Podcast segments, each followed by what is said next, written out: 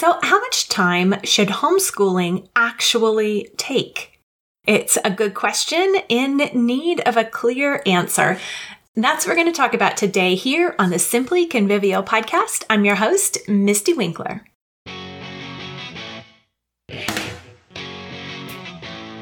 Homeschooling is an occupation, it's our job if we have undertaken it.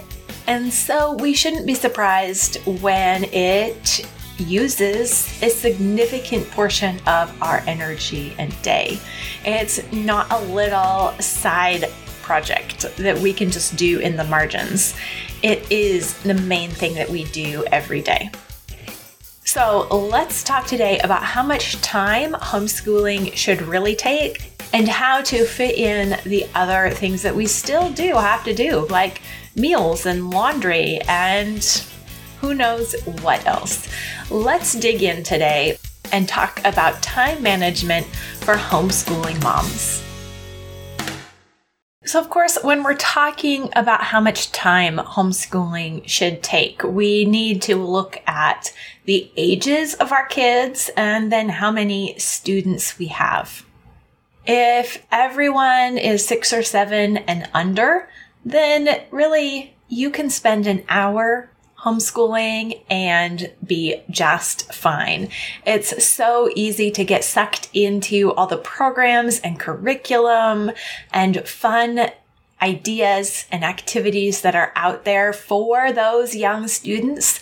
But more than organized sit down at the desk with mom's agenda and checklist, they need free playtime. They need to be outdoors. They need to be building with blocks and Legos, watching mom and being her companion along the way. They need maybe 10 minutes of phonics, 10 minutes of math, and some time together reading and singing and talking about God's Word. It can take about an hour and you can have an awesome homeschool in one hour when everyone is seven or under.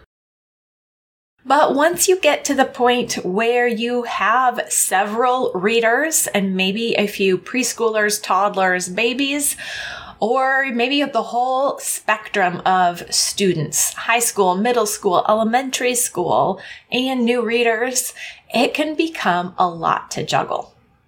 And the reality is that no one can tell you exactly how much time that you need to spend homeschooling. There is no one size fits all schedule or formula, but as the parent teacher administrator, we need to sit down with our curriculum list, with our expectations, and a time budget and also the input from our students to make a realistic assessment of where our time and attention and energy needs to go in our homeschool. If it feels like homeschooling is taking too much, it very well might be. And if that's the case, maybe there's something in your plan that just needs to be cut. There are all kinds of ideas and programs and possibilities out there for our students, and we can't do them all. We need to know what our overarching goals are for our students so that we can pick and choose the best options and use our time wisely no matter the age of our children, they should still have free time each day to work on a hobby, to read widely books of their own choosing, maybe to have a job, and definitely to be outside. School is not a full-time job. Living is a full-time job, and we need to be sure that they have time for life after their schoolwork is complete. When there is free time available to them and they have interesting, good hobbies to keep up, it will help their motivation. to actually do their school well, to actually finish in a reasonable amount of time and not stretch it out. If they feel like all their time is taken up in school, then they'll just take up all their time in school because they don't really have something that they're working toward when it's over. They don't have the next thing that they're excited about that is helping them move forward and jump those hurdles. Each item on their checklist might feel like a hurdle, then they need a little extra oomph to make it over besides mom nagging. What often makes homeschooling feel like it's taking all day is that we have multiple people who all have separate agendas. We have our own checklist of things that we would like to be doing besides homeschooling. Each child has their school checklist that they are working from and they need our help and we need to give them our attention when they need it. But the times that each student needs our attention often do not come conveniently. But if we can set up a good family time budget where everyone sees the school hours and has deadlines to finish their work, and then the hope of free time after that work is done, all of us use our time better. It's okay to say, Mom is on the homeschooling clock during these hours, and so these are the times that you can come to me for help. And if you don't get to your work before then, you're on your own and you're using your free time. Our kids need to learn time management skills as well. And when we set a time budget that shows them their school working hours and where we really are available to them during those hours, but not afterwards, then it's not that they will use that time perfectly right as soon as we set that plan for them, but they will learn by doing, by bumping up against those constraints and having reasons to learn to use their time well. If we don't set up the structures and the consequences for learning to use their time, then they're not ever going to use their time. And the younger they are, of course, the more reminding and visual prompts and the more check in points during the day that they need to keep moving forward. Just making a schedule or time budget and giving a checklist to, say, a 10 year old is not going to work. That work is not going to get done, and it's definitely not going to get done on time.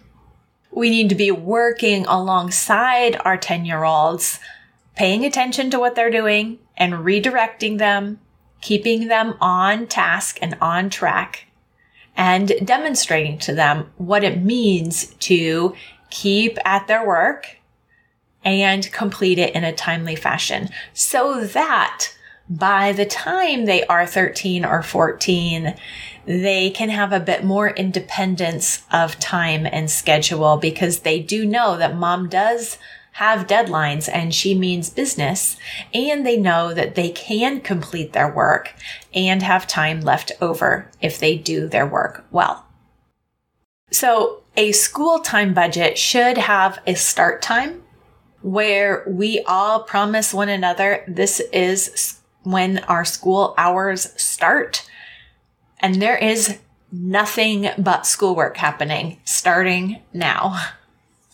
Then we need school ending hours, which means that the assigned work has to be done by this time or there are consequences. That might mean a loss of computer privilege. It definitely means a loss of that free time because there's no free time till that work is done.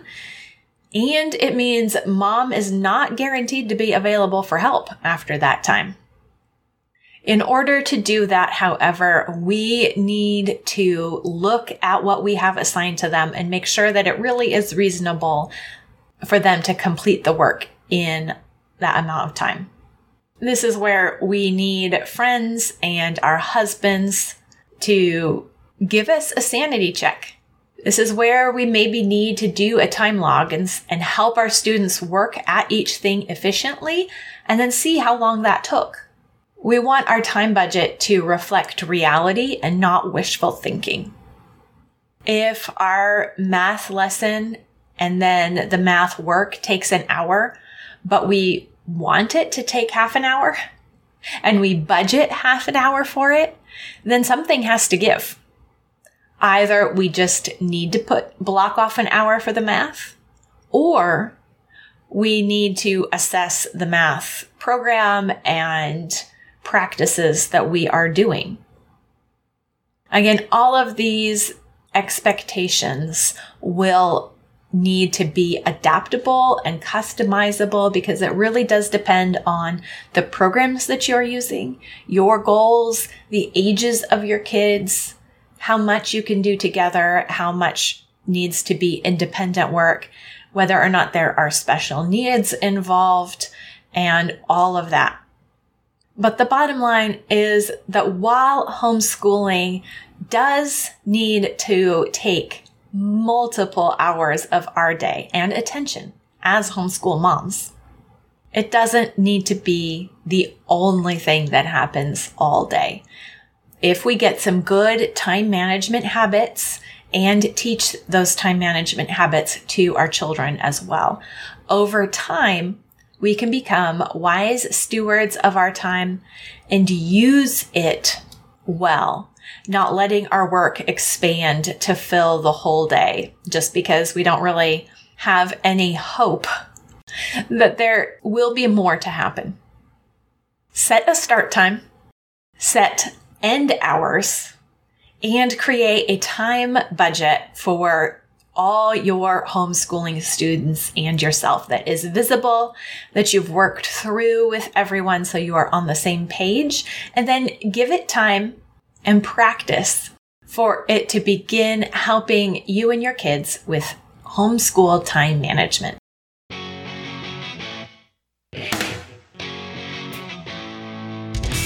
And that's it for this episode of the Simply Convivial podcast. If you want help building a time budget that works for you and your particular needs and situations, then head on over to simplyconvivial.com slash time.